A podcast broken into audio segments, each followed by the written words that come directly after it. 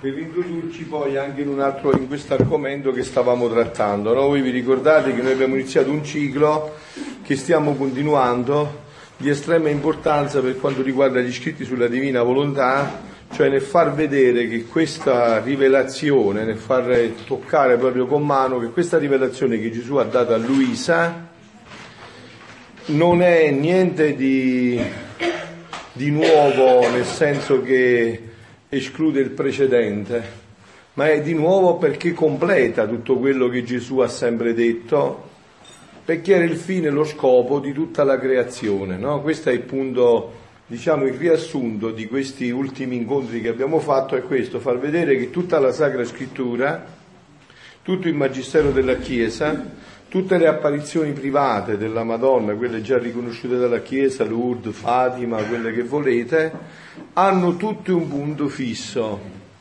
ed è questo, riportare l'uomo così come era stato creato. E questo è il fondamento che la parola di Dio ha dato eh, nel Padre nostro, dove nel Padre nostro noi diciamo venga il tuo regno, sia fatta la tua volontà come in cielo, così in terra, è chiarissimamente questo, cioè praticamente eh, è questo lo scopo principale del sia fatta la tua volontà come in cielo Scusate, così in c'è terra. una Citroen davanti al capannone delle suore, devono uscire con la macchina, lì sarebbe opportuno non parcheggiare mai. Quindi dicevo, alla luce di questo, adesso cerchiamo di introdurci sempre più profondamente perché voi venite qua per formarvi non per essere magari degli ascoltatori eh, supini, no? Non per essere magari degli ascoltatori supini che poi eh, vengono qua, ascoltano e magari eh, poi io le ricarico come un telefonino, ma poi dopo si scaricano subito perché quotidianamente non si alimentano a tutto questo, no? Questo deve essere una formazione per farvi eh, gustare la gioia di questo dono che Dio ha rivelato eh, a Luisa Picarretta. E ieri stavamo dicendo, no? Da un brano tratto del primo luglio 1926, perché questa è una cosa estremamente importante per voi che vi formiate. Cioè, se voi presentate Luisa come una mistica tra gli altri, non si capisce niente perché anche perché poi Luisa, diciamo, non ha quei fenomeni esterni che hanno avuto santi della redenzione, non so, miracoli straordinari, pensiamo ad esempio un San Pio da Pietralcina, un San Giovanni Bosco, No, non ci sono questi fenomeni perché lo scopo di Gesù con Luisa era tutto un altro, anche se Luisa ha dovuto fare tutto il percorso della mistica normale, fino ad arrivare al matrimonio spirituale. No, voi sapete, la mistica normale, San Giovanni della Croce, Santa Teresa d'Avila, San Pio da Pietralcina, Santa Faustina Coasca, Santa Teresa del Bambino Gesù, tutti i santi che voi volete, sono passati attraverso quelle tre famose fasi che la mistica ha delineato sempre, no? La fase purificativa, la prima fase, la fase eh, illuminativa e la fase unitiva. Queste qua riguardano anche la nostra vita, eh? non credete, non si fanno salti indebiti nello spirito come si fanno nel corpo, ma voi siete diventati adulti subito. Siete diventati adulti subito, eh, quindi non si può fare, cioè bisogna passare attraverso le varie fasi della vita, eh, il concepimento, l'infanzia, l'adolescenza, la maturità, l'anzianità, quindi è, è chiaro, no? Questa fase Luisa l'ha fatta tutta, fino in fondo, arrivando al vertice di tutto questo. Ma questo Gesù gliel'ha fatta fare proprio per esaurire, diciamo, questa santità fondata sulla sua umanità e per passare invece poi a questo aspetto della eh, santità della divina volontà, dei santi del divin volere. E qua però c'è uno spaccato nuovo. Quando diciamo questo, udite bene perché vedo anche tanti magari che sono venuti per la prima volta, quindi io voglio subito che si abbiano le idee chiare, quando udite questo, subito dovete eh, fare questo collegamento, questa connessione, no? forse mi piace di più perché oggi siamo in questo termine così usato, eh? questa connessione questo non è stato detto mai a nessuno, nessuno è italiano, vuol dire nessuno. Quindi se poi mi fate una domanda, eh, vi risponderò a questo che vi ho detto, non è stato detto a nessuno.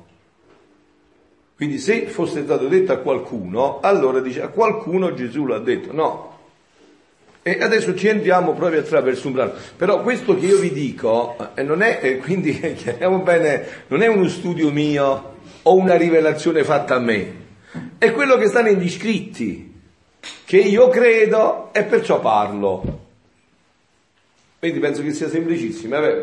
Allora, non è che qualcosa che è stata detta a me, o che io mi sono messo là, ho approfondito, ho lugubrato, ho fatto eh, delle mie macchinazioni e sono arrivato a questa conclusione. No, sta scritto proprio papale, papale, più chiaro di questo si muore. Adesso ne prendiamo un brano dove esplicitamente, proprio più chiaro di quello che si dice, non si può dire. Pure un bambino piccolino lo comprende perché ha messo un cucchiaino in bocca. Questo è il brano del primo luglio. Leggiamo già il titolo che è dato ma riassume, voi sapete che questi titoli non sono scritti da lui, sono dei titoli che chi ha scritto ha dato per riassumere in 5, 6 frasette il brano che andremo a leggere, no? per dire aguzzate l'ingegno che in quel brano c'è questo che io vi ho già riassunto. Prima di Luisa, inizia così il titolo, nessun santo né dell'Antico Testamento né del Nuovo Testamento ha posseduto il regno della divina volontà. Cioè, non è che io ho dovuto studiare, sta scritto qua, no? Eh, non è che ho dovuto studiare, sta scritto. Allora, quando ci si imbatte in questi scritti, dove sono le strade? O si crede o non si crede, e si è liberi, no? Però se si crede, e non bisogna poi fare, fare i fessi, eh, fare un colpo di qua, se si crede, si crede. Bisogna trarre le conseguenze del credere, no? Eh, il credere non è qualcosa di aleatorio, come, dice, come ci aiuta a dire Papa Francesco, non è uno strike si, si, si, si butta nell'aria. Il credere implica la vita. Se io credo, la mia vita si conforma a quello che credo. Poi posso scivolare, eh, posso avere degli sbandamenti, ma se sono in quello mi riprendo, no? c'è il sacramento della confessione che è il prolungamento del battesimo, mi riprendo e riparto con rinnovato slancio, ma però conformo la mia vita a quello che credo. Se no è una chiacchiera, insomma, no? Cioè la mia vita si deve conformare a quello che credo. Quindi qua adesso dice praticamente, prima di Luisa, nessun santo né dell'Antico né del Nuovo Testamento ha posseduto il regno della divina volontà, né goduto della pienezza, la pienezza dell'unità nella sua luce. Altrimenti Gesù lo avrebbe fatto conoscere quindi è, è chiarissimo, no? già l'anticipo, diciamo quello che viene premesso, è chiarissimo, non è che c'è via d'uscita, non è che uno può, come dire, eh, avere dei problemi, è chiarissimo il fatto. Cioè Gesù l'ha detto con chiarezza, ma tutti si sono santificati ai riflessi della sua luce, amandola e possedendola nella misura che l'hanno conosciuta. Eppure è stata la cosa meno conosciuta Gesù stesso poco ne parlò, contentandosi allora di fare i preparativi e formare i mezzi per ottenere a suo tempo lo scopo, che è il suo regno. Senza tutte le conoscenze e le manifestazioni che ha dato a Luisa, non c'è possibilità di possedere questo regno della divina volontà. Si fermerebbero soltanto nel regno della redenzione per me che so dentro solo questo linguaggio ormai da anni, non sento altro, è tutto proprio la palissiano, proprio più chiaro di questo, però forse non so se per voi è chiaro, quindi io mi centro un poco dentro questo passando poi a un altro brano parallelo a questo, no? Allora, che cosa sta dicendo Gesù? Il problema è sempre quello, no? Luisa è un'anima semplice e anche ignorante, ha fatto appena la seconda elementare, la prima elementare veramente, non si sa se ha fatto neanche la seconda, però formata da Gesù è di un acume, di un'intelligenza penetrante. Approfondendo sempre più quello che Gesù gli sta dicendo, entra un dramma profondo dentro di lei. Noi dobbiamo anche quando leggiamo questi scritti immedesimarci, no? perché noi siamo lontani da queste cose. No? A noi piace tanto apparire, è vero? Oggi è tutto un mondo di apparenze, ci vestiamo per apparire, ci muoviamo per non si capisce niente, no?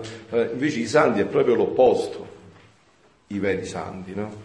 Amano nascondersi, più potrebbero inabissarsi nel nascondimento, più si inabisserebbero. Questa è una caratteristica dei veri santi, quindi voi anche in questo potete subito capire se uno sta facendo un cammino serio, no? uno che è vero santo, dice, me ne importa a me, conosco l'uomo chi è, insomma, no? So chi è l'uomo, quindi... Allora, Luisa in questo dramma si sente dire addirittura che lei è l'unica a cui gli viene rivelato questo. Eh, potete capire voi, no? Non solo gli viene detto questo, ma gli viene detto che deve pubblicare, tu devi scrivere tutto perché il suo padre spirituale, che più l'ha tormentata, tra virgolette, su questo è stato proprio un santo, Sant'Annibale Maria di Francia, che gli ha detto guarda che ti vai a fare un purgatorio enorme, vedi che tu devi scrivere tutto, anche una parola, non voglio sapere niente, devi scrivere tutto, devi obbedire alla lettera. Quindi eh, eh, lei si trova in un dramma tremendo, in uno di questi momenti, diciamo, di, di, tra virgolette, di crisi, ma leviamo pure virgolette, di crisi profonda, dice a Gesù, ma è possibile, insomma, tu mi pigliavi fesso, dice proprio così, eh, mi burli, da noi vuol dire tu mi pigliavi fesso, insomma, ma mi pigliavi fesso, non mi viene a dire a me, che adesso stai dicendo a me quello che non hai detto al profeta Elia, a Geremia, a San Francesco, a Sant'Antonio, ma non è possibile che tu mi vieni a dire a me questo. E quindi Gesù deve entrare sempre più profondamente, perché voi sapete che questa dinamica, diciamo, tra Gesù e Luisa è una dinamica che Gesù, eh, per esempio Gesù, dando questa risposta, stava vedendo tutti voi, capito? Gesù è Dio, no? Cioè, non, è che, non è che Gesù vede uno alla volta. Gesù in un colpo d'occhio vede tutti gli uomini che sono stati, sono e saranno. Vede tutti i pensieri degli uomini che sono stati, sono e saranno. Conosce il numero di tutti i capelli dei pensieri degli uomini che sono, e dei capelli delle persone che sono state, sono e saranno. Non è che insomma è un gioco, avete capito? Cioè, Dio possiede tutto nella mano, guarda così e vede tutto un colpo d'occhio, no? Quindi questa domanda, questa domanda, diciamo, è una domanda che serve di aiuto a noi con i nostri dubbi che sicuramente avremmo posto anche noi, diciamo, no? Cioè avremmo posto questa domanda. Cioè anche noi avremmo detto, ma è possibile che questo di cui stiamo parlando non è stato mai parlato? Ma vedete, questo punto è importantissimo. Perché io vi dico sinceramente, sono amareggiato, ho visto tante volte... Eh, anche in questi ultimi momenti, presentare Luisa facendo un danno enorme. Gesù dice che proprio la, la prudenza umana rovina tutte le sue opere. La prudenza deve essere una virtù cardinale, non umana. Cioè, tanto questo non è una cosa che Gesù ha detto a noi, ha detto a me, ha detto a te, l'ha detto a Luisa sta scritto. Allora tu ti devi, se tu vuoi parlarne di Luisa, devi parlare così come ha detto Gesù, non come pensi tu o come vuoi architettare tu. Se no facciamo un cattivissimo servizio, è meglio non farlo, è meglio stare nel silenzio, nel nascondimento, ma se dobbiamo parlare di Luisa dobbiamo parlare in maniera chiarissima, subito, così in modo tale che l'altro già opera una scelta, dice ok, perfetto, che cosa voglio accettare questo discorso oppure è un discorso che non mi interessa. Però ci devono essere, se no, a me sembra anche che se non facciamo questo vogliamo quasi quasi ingannare, insomma. Cioè, eh, noi dobbiamo presentare la verità, poi ognuno è libero di accogliere o non accogliere la verità, ma dobbiamo presentare la verità, no? Quindi Gesù in questo brano ha dietro tutto quanto, diciamo, questo retroterra, no? E quindi dice a Luisa, stavo facendo i miei soliti stati, atti, dice Luisa, nel supremo volere e pensavo tra me, possibile che dei, santi, dei tanti santi dell'Antico Testamento, che tanto si sono distinti con la potenza dei miracoli, come un Mosè, un Elia, e i tanti profeti e dei santi dopo della venuta del Signore, che tanto si sono resi meravigliosi e per virtù e per miracoli, nessuno di questo abbia posseduto il regno della volontà divina e vissuto nell'unità della sua luce, pare incredibile. Oh, se voi non vi ponete questo dramma, eh, vuol dire che non conoscete la nostra fede. Sembra incredibile. Cioè che Gesù stia dicendo a Luisa quello che non ha mai detto per quasi duemila anni, perché Luisa è nata nel 1865 e qua siamo già nel 1926, sono quasi passati duemila anni e questo non era stato mai detto. Sì, non era stato mai detto. Poi, approfondendo gli scritti, entrando dentro, si capisce perché non era stato detto. No? Adesso voi beneficiate del fatto che io ho letto gli scritti, ma io vi do solo uno spunto perché vi deve servire a voi per andare a approfondire negli scritti, no? Cioè, perché Gesù dice eh, non è stato mai conosciuto? Perché questo dono, questa vita nella divina volontà, che non è una, un'opera, è una vita, Che differenza c'è tra un'opera e una vita? Tu fai un'opera, la metti là e sta là. La vita no, la vita ha bisogno di respirare ogni istante, ha bisogno di mangiare, ha bisogno di, di bere, è una vita, ha bisogno di tutto. Appunto, ha bisogno dell'alimento continuo, non è una cosa che dice, beh, ci vado ogni tanto a togliere la polvere all'opera, no? La vita ha bisogno di un alimento continuo, no? Quindi Gesù, quando ha creato l'uomo, lo ha creato con questa vita. Così era stato creato l'uomo. L'uomo era stato creato per essere sempre connesso con Dio, per poter navigare in Dio 24 ore su 24. Questa era la creazione.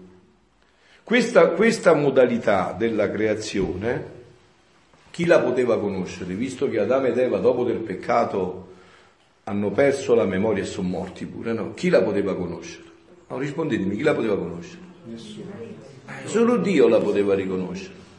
Chi te la poteva rivelare come viveva Adamo ed Eva prima del peccato originale?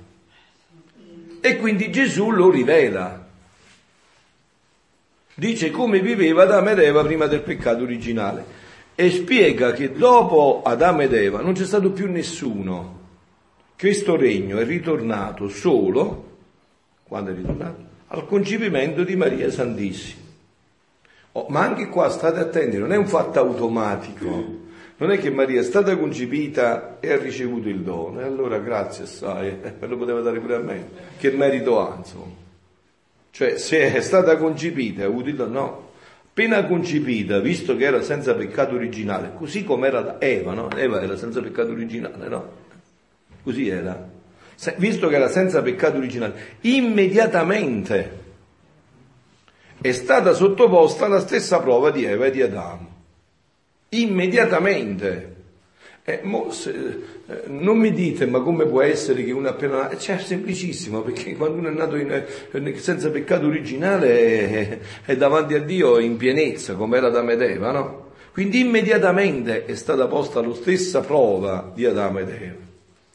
Eva non l'ha superata la prova, Maria invece sì immediatamente ha fatto questa scelta di rinunciare per sempre a qualsiasi minimo atto di sua volontà per vivere solo con la volontà divina. Oh. Adesso qua fermatevi un attimo e poi ci riflettete anche dopo, vedete tutto il pomeriggio, no? Vedete voi in una giornata quanti atti riuscite a fare di volontà divina? Manco uno, su tutti volontà umane. Questo è il martirio dei martiri. Significa come se tu hai la vita, ma questa vita la doni un altro per vivere con la sua vita. Insomma, ne conosco, voi ne conoscete. Cioè, è una... Uh, chi vuol venire dietro a me? Ecco, rinneghi se stesso, cioè rinunci completamente alle proprie scelte, ai propri progetti, al proprio io e metta tutto nella volontà di Dio. Quindi Maria immediatamente ha fatto questo. Ed è durato un giorno, due giorni, facciamo delle promesse, vero, promettiamo certo e manca sicuro. È durato tutta la vita. Non c'è stato un battito di ciglio, un passo, uno sguardo, un respiro che non sia stato fatto così. Quindi eh, Capite come è ritornato questo dono nell'umanità? Dopo di lei chi l'ha avuto è stata l'umanità santissima di Gesù. Gesù però era anche Dio, quindi lo aveva per natura. Maria invece lo ha avuto per grazia. Ok? Dopo, buio assoluto, vuoto assoluto. E allora Luisa gli chiede anche a Gesù, scusa, ma allora se tu ci tieni tanto a questo regno, perché Gesù qua piange, come piangeva, come sentirete su Lazzaro, infinitamente di più, qua Gesù piange sempre non smette mai di piangere. Tutte le lacrime che voi vedete nella Madonna di Gesù sono per questo, no? Questo è il, motivo principale per cui piangono, è questo. Insomma, è come se tu hai fatto un figlio, no? Immaginati, papà e mamma hanno fatto un figlio bellissimo, stupendo, meraviglioso, intelligentissimo, gli hanno dato tutto e dopo gli hanno dato pure il dono più grande, la libertà. E questa libertà fa che il figlio diventi bruttissimo, orribile a vedersi. Quell'intelligenza tra, tramuta tutti in scemenza, prende eh, la cacca per oro, eh? Cioè, tutto mischianzi, capisci? E che può essere il dolore di una mamma e di un papà? E si fermerà mai questo dolore se la mamma e papà non potranno rivedere il figlio così come era stato Dice, ma l'aggiustiamo un po', lo facciamo meglio, mi sono contenti la mamma e il papà, Dice, ma l'abbiamo aggiustato un poco, guarda, non è proprio com'era, insomma, è mezzo scemo, non è proprio scemo completamente, dice no, è mezzo brutto, non è proprio orribile come quando l'hai È contento il papà e la mamma di così, lo vuole come era prima, dice, anzi, se è possibile ancora un po' più bello, perché così sarà, no? Allora quindi questo eh, Luisa gli chiede a Gesù, dice ma scusa, allora se questa che tu, ma perché non l'hai rivelato duemila anni fa? Sei venuto tu, c'era tua mamma, ne avresti parlato e Gesù gli dice a chi parlava? Voi avete mai parlato col muro? Ah, se parli col muro che succede se parli col muro? Eh, con chi parlavi? Con tutta gente malata, gente che se ancora adesso, no? Dopo duemila anni di cristianesimo, duemila anni, eh? e ancora c'è una, tutto un, un'impreparazione enorme. E come si poteva duemila anni fa andare a parlare di questo? Far capire questa profondità, questa bellezza, questo splendore. E poi c'era anche la paura che tutti si spaventavano, dice, ma come c'è riuscito Adamo innocente, Eva innocente, io qua che sono pieno di miserie, di peccati, dove vado insomma, no? E quindi Gesù dice, non ho potuto rivelarlo. Ma qua in questo aspetto interviene anche un altro aspetto che già vi ho detto altre volte, però vorrei che questi punti ve li, fi, ve li fissasse bene nella testa, se possibile anche negli scritti, dopo oggi pomeriggio ve li scrivete perché sono punti fondamentali che vi serviranno sempre per avere un'idea chiara di quello che stiamo pa- parlando. No? Cioè, perché Gesù aspettato da dopo eh, del peccato quasi 4.000 anni per incarnarsi. Perché non l'ha fatto prima? Non so, perché si è incarnato 2.000 anni fa e non eh, 3.500 anni fa? Perché poi non magari 700 anni fa? Perché 2.000 anni fa? Per sfizio. Dio fa le cose per sfizio. Dio può fare quello che vuole, quando vuole, come vuole, dove vuole, però sempre con perfetta giustizia e misericordia. Allora, perché? Perché in Dio non c'è il tempo, non è che un fatto di tempo. Dio aveva stabilito ab eterno che dopo del peccato dell'uomo si sarebbe incarnato solo quando l'uomo avrebbe raggiunto il numero di preghiere, di atti, di sacrifici, tanto che tutti gli attributi di Dio, misericordia, giustizia, fossero in perfetto equilibrio. Allora tutti i sacrifici di Mosè, di Elia, di Geremia, dei profeti, non solo, ma poi sapete che quando si è incarnato Gesù, la Madonna aveva presso a poco 15 anni quindi vi ho detto la Madonna come viveva. Quindi c'erano 15 anni di atti divini che la Madonna aveva fatto per anticipare, infatti l'aveva anticipato, no? la venuta del Redentore sulla terra.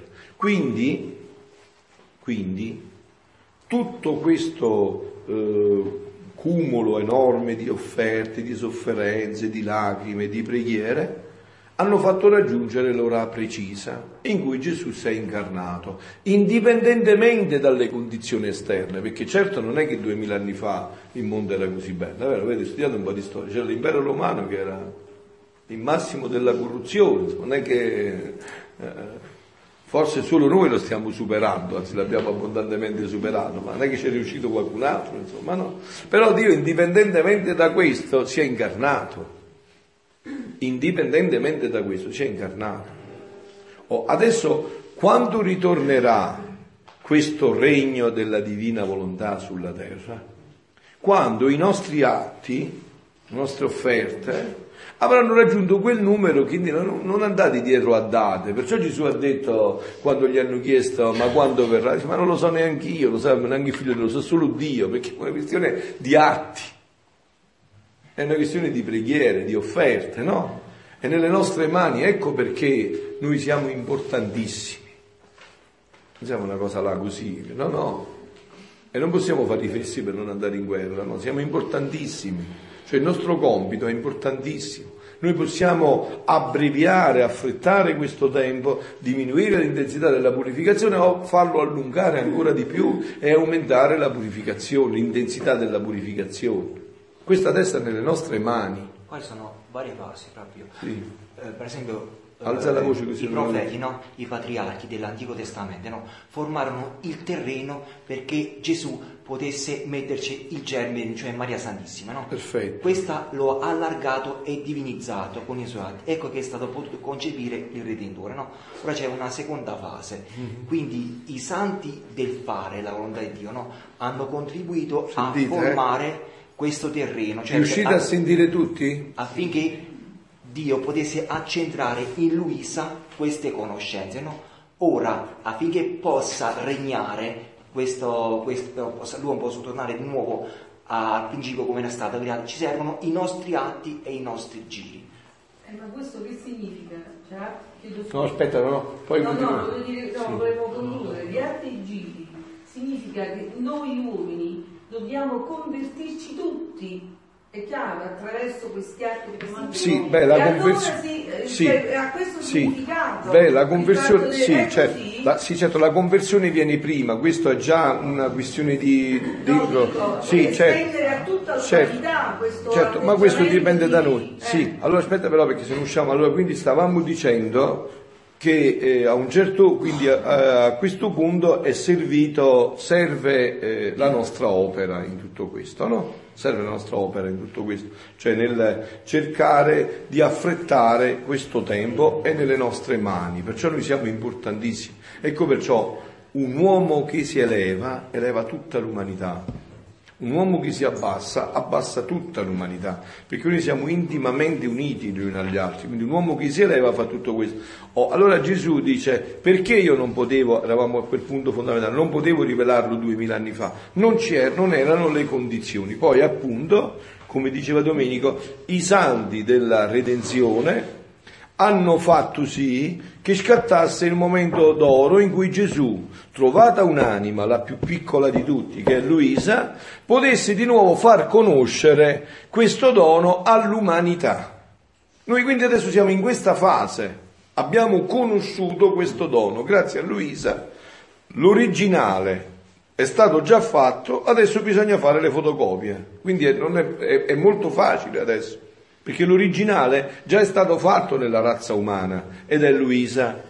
Quindi da lei noi dobbiamo adesso, siamo le fotocopie che devono venire fuori in questa dinamica. Quindi Gesù sta dicendo, sta sgombrando il campo dalla mente di Luisa e anche dalla nostra, se mai c'è stata qualcosa del genere. E dice, eh, Luisa pare incredibile, adesso appena eh, ci sono queste domande, Gesù che è sempre dentro Luisa, questa è un'altra dinamica che fa capire la differenza con i mistici precedenti. Nella mistica precedente Gesù quasi sempre viene dall'esterno, invece qua è quasi sempre, è, è sempre dentro, esce dall'interno, perché non deve fare un'opera, deve fare la vita, quindi è dentro, no? Deve curare tutto, i piccoli dettagli, non deve non può, eh, tra virgolette, permettersi il lusso di perdere neanche una frazione millesimale, perché sta facendo eh, il capolavoro eh, di quell'uomo che eh, aveva perso, no? quindi non, non si muove. Ma ora, mentre ciò pensavo, il mio dolce Gesù è uscito da dentro il mio interno e stringendomi a sé mi ha detto, figlia mia, eppure è proprio vero che finora nessuno ha posseduto il regno della mia volontà né goduto tutta la pienezza dell'unità della luce che essa contiene. Ok? Adesso fermiamoci un attimo qua e andiamo a vedere l'altro brano, che è un brano del, mm, del 16 aprile 1928, del volume 24 mi pare, sì, del volume 24. Sempre il solito punto. Stavo pensando al santo volere di Dio e mille, pensieri si aggiravano nella mia testa, specie questi. Come potrà avvenire il suo regno? No, vedete voi il mondo adesso, no? Ma, come, ma che dici? Ma come viene questo regno? Come potrà avvenire questo regno in questo mondo? Come potrà avvenire? No? come potranno le creature ricevere un tanto bene da elevarsi tanto da entrare in quel fiat da dove uscì la creazione? Allora, qua c'è un passaggio, no? Luisa ha penetrato, e questo è successo anche a me, quindi ve lo dico, spero che succeda anche a voi, ha penetrato l'infinita grandezza di quello che Gesù gli sta dicendo. Perché io l'ho penetrata, per me è infinitamente grande, io non, non, cioè io non, non mi aspetto niente più di più grande di questo, insomma, no? Non ci può esistere nulla più di più grande di questo, cioè io posso rientrare in quel fiat della creazione, ma com'è possibile questo fatto? Io vedo tutta la mia miseria dentro di me e attorno a me, ma com'è possibile che si possa rientrare in quel disegno meraviglioso stupendo così come noi eravamo stati creati, dove tutta è felicità, tutta è gioia, ma ancora di più dove tutto è divino, perché io sono una cosa con Dio. Ma com'è possibile che ciò possa avvenire? Avete capito? Per porsi questa domanda bisogna aver penetrato questo veramente, seriamente. Cioè, se no, se uno, se uno penetra questo, ma com'è possibile che in un colpo d'occhio, in un istante, a me vengono tolti tutti i mali e vengono dati tutti i beni. Stasera Gesù dice nel Vangelo, credi tu in questo? Caucca sì, chiacchiere, ma credi tu in questo? Credi veramente che un colpo di batter d'occhio in un istante io posso togliere tutti i, beni, tutti i mali e darti tutti i beni, possibili e immaginabili? Quindi Luisa è, è in questo dramma perché per lei sente tutta la, la la grandezza onnipotente di questo dono. Dice, ma come è possibile questo fatto? Come può avvenire questo? Come può avvenire questo? Figlia mia, eh, figlia mia, la mia volontà ha virtù di purificare, snebbiare, abbellire e cambiare la stessa natura. La volontà umana è come un germe guasto al di dentro. Io porto sempre quell'esempio della mela, eh? Ho sentito tante volte, no?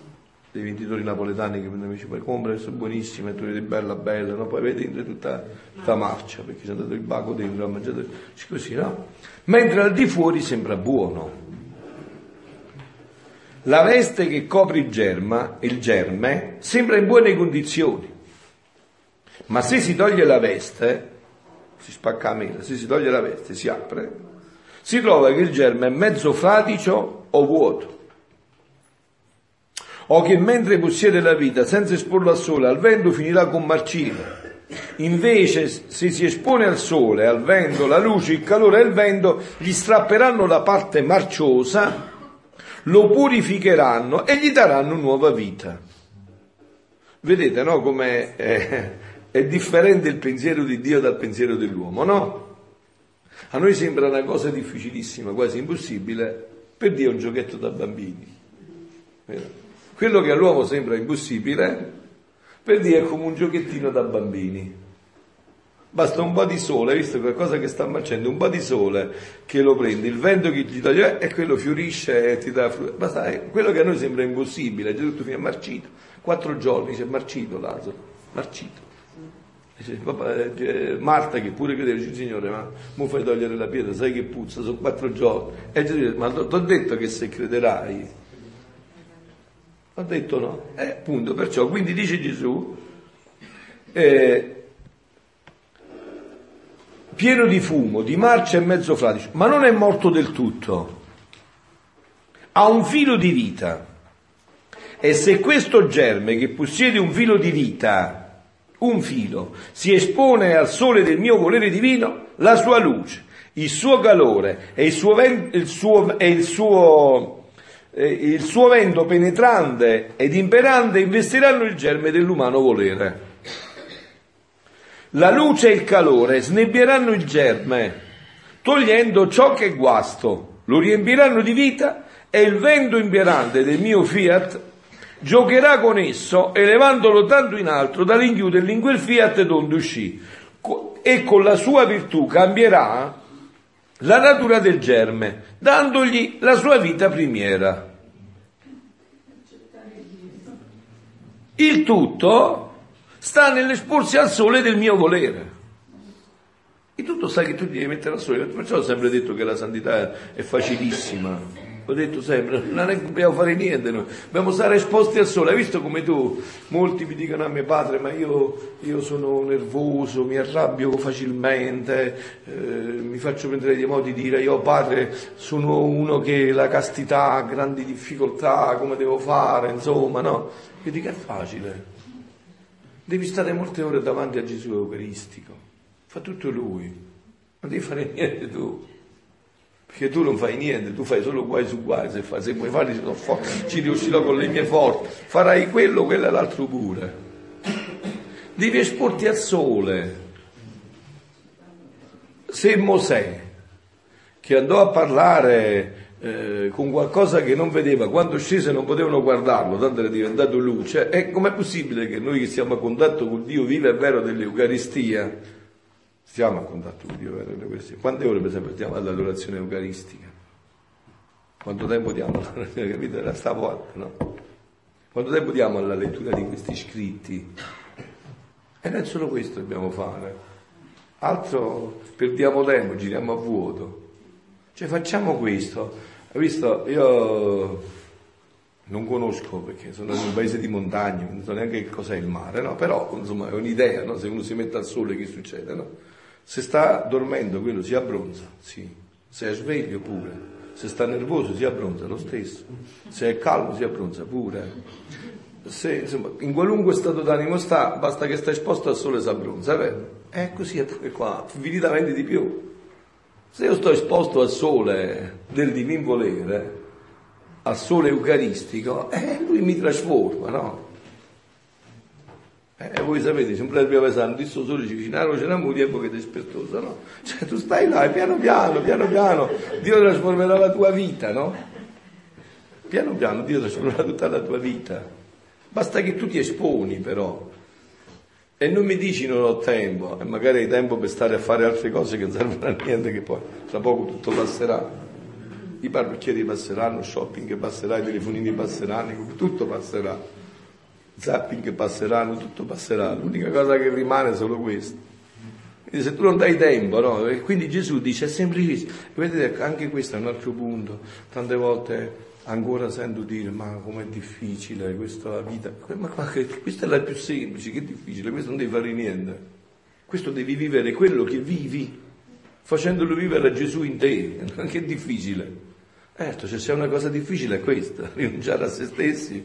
Questo, eh, questo sì. Eh. E per questo ci vuole un'ora di adorazione, tanti rosari, eh, un bel po' di penitenza, le opere di carità, capito? Vedi, Papa Francesco ha scelto una strada maestra per questa, no? Le opere di carità. Avete visto venerdì è andato a un istituto a Roma di ciechi, eh, non ha fatto omilie c'erano un centinaio di questi bambini pure piccoli, ciechi, e lui andava là e si faceva toccare, i bambini lo toccavano perché volevano sentire com'era il Papa, perché non vedevano, quindi volevano sentire, eh, allora vedi, e lui mentre lo toccavano era Gesù che toccava e quindi lo aiutava in questo cammino, capito? Cioè, eh, bisogna fare, eh, certo lo so, insomma, dobbiamo ritornare in questo, perciò vi ho detto, non ci sono eh, salti pindarici, anche noi dobbiamo attraversare la strada purificativa, quella unitiva per arrivare a quella illuminativa, non si salta niente. Per i figli della divina volontà, che leggono diceva,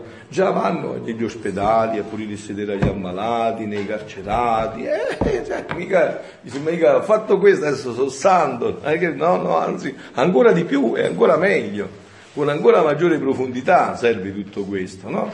Perché ci porta tutto il resto, no? Serve ancora con maggiore profondità tutto questo perché si porta tutto il resto. Quindi dice, il tutto sta nell'esporsi al sole del mio volere e ai raggi ardenti e fulgidi delle sue conoscenze. Farsi investire da esse, carezzare dalla sua luce, riscaldare dal suo calore, portare dall'impero del suo vento per fare che il regno della mia volontà venga sulla terra. E qua c'è il punto, qua c'è il punto focale. Cioè Gesù a Luisa non sta parlando solo dell'aldilà del paradiso, ma sta dicendo che questo da venire qua. perché nell'aldilà sicuramente ci andremo. No? Il fatto è che Gesù dice che questo deve venire qua, è questo che lui ha insegnato quando ci ha fatto dire venga il tuo regno, sia fatta la tua volontà come in cielo così in terra. Cioè ha insegnato che questo deve venire qua, sulla terra si deve realizzare questo. E immaginatevi voi, no? Se noi vivessimo nel cuore questa speranza e la donassimo ai nostri fratelli. Questa è la speranza più grande che si può dare. Io dico, una mamma, un, papà, che hanno fatto questo regalo al figlio, ma che serve le scarpe Gallucci, delle finine di un metro e mezzo, sono tutte cose che ti mettono più nella disperazione che fare. Quando non hai il senso della vita, ti salva le scarpe che escono la luce, e le filme qua, un telefono grande così. Che fai? Non serve a niente, non serve a niente. Invece, vedi se tu hai messo nel cuore questa speranza se noi attendiamo questa speranza, non abbiamo più paura come succede oggi in Italia, no? Voi sapete che oggi in Italia si fanno mezzo figlio, un quarto, non ci stanno più, no? Abbiamo più italiani, tra poco non avremo più italiani, dobbiamo andarla a cercare col lanternino, perché? Perché non c'è la speranza, no? C'è la speranza, è la speranza che fa tutto. Se io ho la speranza, il resto sono tutte bugie, la crisi economica. Io, so, cioè, io ho 60 anni, insomma, ho visto un periodo, diciamo, di, di mo, molta più povertà di quella che si vive adesso, ma nel mio paese sono 10 figli, 11 figli, non è comodo, tipo cassetto, le sere facevi il letto, cioè, che faceva? Non è questo il problema, avete capito? Ma c'era la speranza, è la speranza che trasforma tutto, no? speranza che ridona tutto un vigore alla vita, no? Io sto facendo un video perché lo faccio? Perché questo era un futuro candidato di questo regno che vivrà questa gioia piena, no? È la speranza, capite? Infatti Papa Francesco sono da due mesi che ogni mercoledì sta facendo le catechesi sulla speranza. Questa speranza che appunto no, ha le stesse domande che ha fatto eh, Luisa, aveva fatto anche Abramo. Abramo diceva nell'altra catechesi il Papa, mercoledì scorso, Abramo era vecchio, Sara sterile, il suo grembo ormai era decrepito, non poteva fare più niente. E Dio l'ha portato fuori Abramo. Immaginate, un vecchio cent'anni che lo porti fuori e dice sì, ditemi. E vedi le stelle del cielo, la sabbia del mare, tu avrai una discendenza così grande. Che avreste detto? Ma sentenza così grande. Cent'anni mia moglie sta morendo, io sto con un, pezzo, un piede nella fossa e dice avrò una discendenza così grande. Invece ha sperato contro ogni speranza. E pensate che questa di Abramo, di fronte alla fede di Maria, non è manco un, un granellino di sabbia. Pensate cosa ha sperato questa creatura, Maria, no? Se Abramo ha sperato questo. Allora adesso appunto, se noi mettiamo nella vita la speranza, la speranza non significa come noi vogliamo, che vengono tolte le croci, le prove. No, arriveranno le prove anche forse più forti di chi non ha speranza, però ti sorregge la speranza, è la speranza che sorregge tutto questo. Cioè se noi siamo animati da questa speranza, questa speranza anima tutta la nostra vita. Mettiamo che noi avessimo una speranza, perché la speranza non è come la, che si dice a Napoli, noi speriamo, speriamo, è già morto, è già morto già, speriamo, è una speranza, la speranza è certo, è sicura, è fondata sulla roccia della parola di Dio, non sui miei sentimenti. Cioè, ma oggi mi sento buono e spero, domani mi sento meno bene e non spero, ma questa è legata ai sentimenti. La speranza cristiana è una virtù teologale, cioè si fonda su Dio, sulla sua parola, Dio ha detto, non si inganna e non mi inganna, assolutamente. Anche quando sembra che non vedo niente, che è tutto l'opposto di quello che sta dando, io mi fermo a quella speranza, l'ho detto tante volte, quell'episodio di Santa Teresina del Bambino Gesù, sul letto di morte, che lei che aveva dato tutta una vita alla preghiera, che ormai gli sembrava di toccare il cielo con un dito, che vedeva il paradiso tutto, gli viene tolto tutto questo. Vedi il buio più completo, sente che le sue preghiere gli cadono addosso, che non arriveranno mai in cielo, che insomma sente uno stato d'animo, una prova purificativa, si chiama questa, terribile, no? Purificativa si sono di due fasi, attiva e passiva. Questa è purificativa passiva, è Dio che interviene proprio per purificare tutti gli angoli oscuri della tua vita, no? E la sua amica, la sua consorella, che sta a fianco a lei sul, al letto di morte, la sua consorella, eh, sa questo stato d'animo. Ormai eh, Teresina è ammalatissima e si deve, tra poco, poco, qualche giorno morirà, si mette a cantare. E allora la, la consorella dice, guarda Teresina, io ti voglio tanto bene, ma adesso ti devo dire che sei ipocrita. Eh, insomma, non è possibile. Io so quello che ti passa e tu fai finta che canti. E Teresina dice, no, figlia, sorellina mia cara, no, no, io non canto quello che sento, ma quello che credo. No, no, scrivetevelo eh, perché questo qua saranno le prove della vita. Io non canto quello che sento, ma quello che credo. Ecco perché noi dobbiamo fondarci sulla parola di Dio, ecco perché Papa Francesco ci sta proprio, eh, ci sta proprio eh, inoculando, portatevi il Vangelo dietro, leggete il Vangelo, la parola di Dio, se usaste il telefonino, se usaste il Vangelo come usate il telefonino, la parola di Dio, cioè credo, non sento, perché sentire, eh, non da noi, oggi senti, domani non senti, capito? È il sentire, ma il credere no, credere è che io mi sono fondato sulla parola non sulle mie idee, sul mio sentire, sui miei sentimentalismi, sul mio sentimento, no, ma sulla parola. Quindi ho, ho, ho posto la mia fede sulla roccia della parola di Dio, che sicuramente si verificherà. Quindi Gesù sta dicendo questo a Luisa. Eh, vedi, sentite adesso, no? quindi ha parlato di questo regno sulla terra. Qua il, diciamo il cuore, il nucleo di questa rivelazione è proprio questo. Cioè Gesù che cosa dice a Luisa? Che l'uomo non solo gli, gli deve ritornare così come era stato creato, ok? Ma che questo si deve realizzare qua, sulla terra.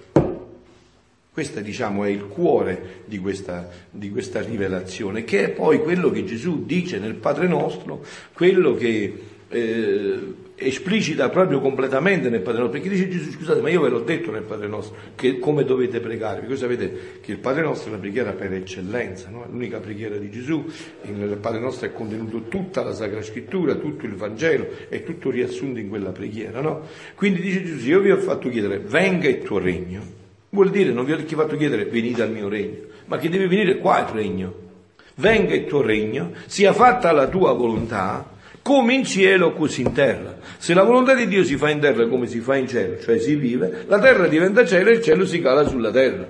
Quindi praticamente questo è il cuore di questa rivelazione che Gesù ha fatto a Luisa Picarretta, il cuore di questa rivelazione, no?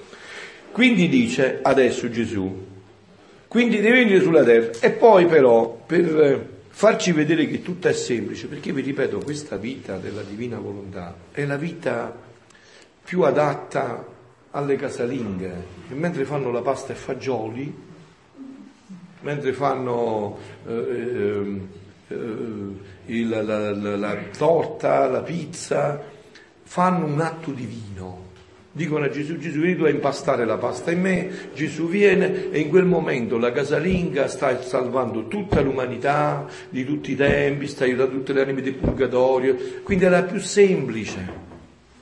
Nella vita della divina onda non bisogna, perché io vedo tanto anche questa, è, è deviante, è cercare forme di preghiera, non, la vita della divina onda è la vita, anche, poi nella vita della divina onda non c'è più la schizofrenia tra l'azione e la contemplazione, tra il naturale e lo spirituale.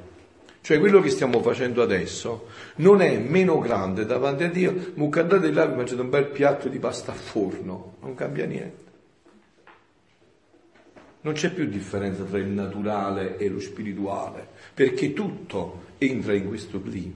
Cioè se io dico a Gesù, Gesù vieni tu a mangiare in me, è chiaro che questo porta alle conseguenze, no? Se io dico Gesù vieni tu a mangiare a me e poi mi mangio tre piatti di pasta asciutta e viene Gesù, insomma non mi sembra, eh? Che dite voi? Oppure se dico a Gesù, Gesù vieni tu a fumare in me, insomma non mi sembra, eh? Che dite voi? Ci viene Gesù a ti fumare una bella sigaretta, in... eh, appunto, quindi cioè, è chiaro, vedete come questo porta porta un conformare la vita a quello che si dice, no? Cioè conformare una vita a quello che si dice. Quindi non c'è più, diciamo, questo sdoppiamento, questa schizofrenia tra il naturale e il soprannaturale, tra ehm, l'azione, la contemplazione, entra tutto in questo clima, entra tutto in questa dinamica profonda e non cambia niente della tua vita. Vi ho detto questo va bene per la casalinga, va bene per l'operaio, va bene per l'impiegato, va bene per il sacerdote diocesano, va bene per il sacerdote, per il eh, sacerdote religioso, consacrato, va bene per la suora, va bene per la mamma di famiglia, va bene per lo studente, eh, va bene per l'hostess, va bene per tutti quanti, insomma, non c'è nessuno che viene escluso da tutto questo, perché non si tratta di andare a modificare qualcosa della vita, ma si tratta di modificare il senso profondo della vita e di lasciare che ogni azione non sia io il protagonista, ma sia Gesù in me a essere il protagonista, sia lui a emettere il primo atto in tutto questo, non io mi arrogo questo primo atto su tutto questo, insomma, no? Dobbiamo finire qua, sì. Avete visto cosa succede? Cosa è così è con la divinità? Il tempo se ne vola, non hai detto niente, no? Sei riuscito a leggere, ma io pensavo di leggere due brani, stavo facendo io lo zapping, ma invece non serve a niente, vedi? È passato, già è finito tutto il tempo. Però volevo leggere soltanto questi ultimi punti, se ci riesci. Vedi, anche nell'ordine naturale ci sono queste prerogative. Se si sente un'aria pesante, opprimente, Basta un vento per svuotare l'aria da quel peso e respirarla come aria pura. Così, no? Io vengo in un paese di montagna, dove venivano a prendere l'aria buona, quelli che erano malati ai polmoni, no? E quell'aria gli faceva bene, basta un po' di aria, che ti cambiava tutto. Ti cambia tutto, no? Basta un po' di aria che ti cambiava tutto. Cambiava tutto, tutta la situazione. Se si sente un caldo eccessivo o un freddo che indirizzisce, Basta un vento per mitigare quel caldo o un altro vento per mitigare il freddo. Noi queste cose non le penetriamo perché non abbiamo la conoscenza dentro. Vedi Gesù come tutte le cose della creazione te li fa vedere, te le fa toccare con mano, come è semplice. Se dense nubi coprono l'orizzonte, basta il vento e il sole per snebbiare le nubi e far ricomparire più bello il cielo azzurro. Se un campo sta per marcire, per le continue acque basta un vento cagliardo per asciugarlo e la luce e il calore del sole per rimetterlo in vita e farlo più bello di prima.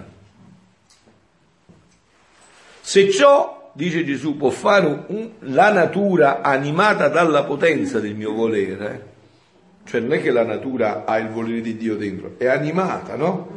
Cioè come i raggi di sole raggiungono la terra, ma la terra non diventa sole, quindi dice, se la natura, animata dalla potenza di vedere, molto più lo può fare sulle anime che si faranno investire dalla mia volontà. Essa, la divina volontà, col suo calore le plasmerà di nuovo, distruggerà il guasto che abbiamo messo con i nostri peccati, con i nostri egoismi, no? Perché vedete, anche qua noi non abbiamo, diciamo, no, questa coscienza di che cosa succede. Ogni atto umano che noi facciamo, non sto parlando dei peccati, eh?